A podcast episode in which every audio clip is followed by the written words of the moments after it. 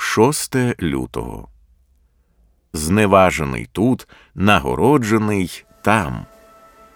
Він буде як дерево, посаджене біля потоків води, яке приносить свій плід у належну пору і листя якого не в'яне. В усьому, що тільки він робить, матиме успіх.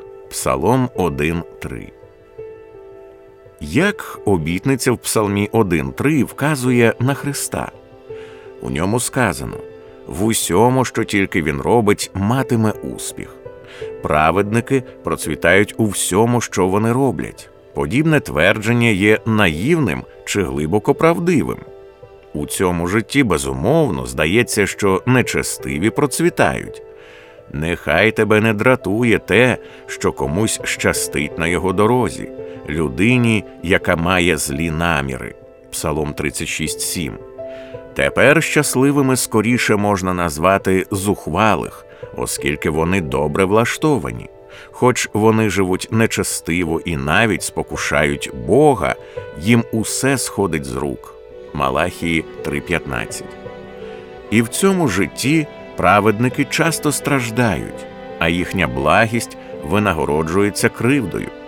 Коли б ми забули ім'я нашого Бога, то хіба Бог про це не довідався б? Але ж за тебе вбивають нас щодня, нас уважають за овець, призначених на заріз. Псалом 43, 21, 23. Псалмоспівці самі розуміли це. Ми не говоримо про щось таке, чого вони не знали. Тому, коли псалмоспівець каже в усьому, що тільки він робить, матиме успіх, це не наївність. Він вказує через неясності цього життя на життя після смерті, де справжня ефективність, справжній успіх проявиться в усьому, що ми зробили. Саме так мислив Павло. По-перше, він святкує перемогу Христа над смертю. Смерте, де твоя перемога? Подяка Богові, що Він дає нам перемогу через Господа нашого Ісуса Христа. 1 Коринтян 15, 55, 57. Далі він робить висновок, що через цей тріумф кожна справа, яку коли-небудь робили віруючі, матиме успіх. Тому, мої любі брати, ваша праця в Господі не даремна. 1 Коринтян 15, 58.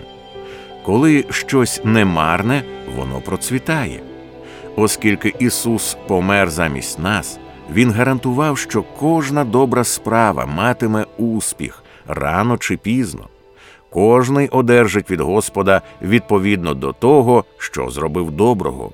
Ефесян 6.8 Блаженні ви, коли будуть вас зневажати, радійте й веселіться, бо велика нагорода ваша на небесах. Матвія 5, 11, 12 Зневажені тут, нагороджені там. Те, що здається наївним у старому завіті, в усьому, що тільки він робить, матиме успіх, глибоко вказує на Христову справу і реальність Воскресіння. Як сказано у чудовому гімні Катаріни фон Шлегель, заспокойся, душе моя, твій Ісус може відплатити з власної повноти все, що Він забере.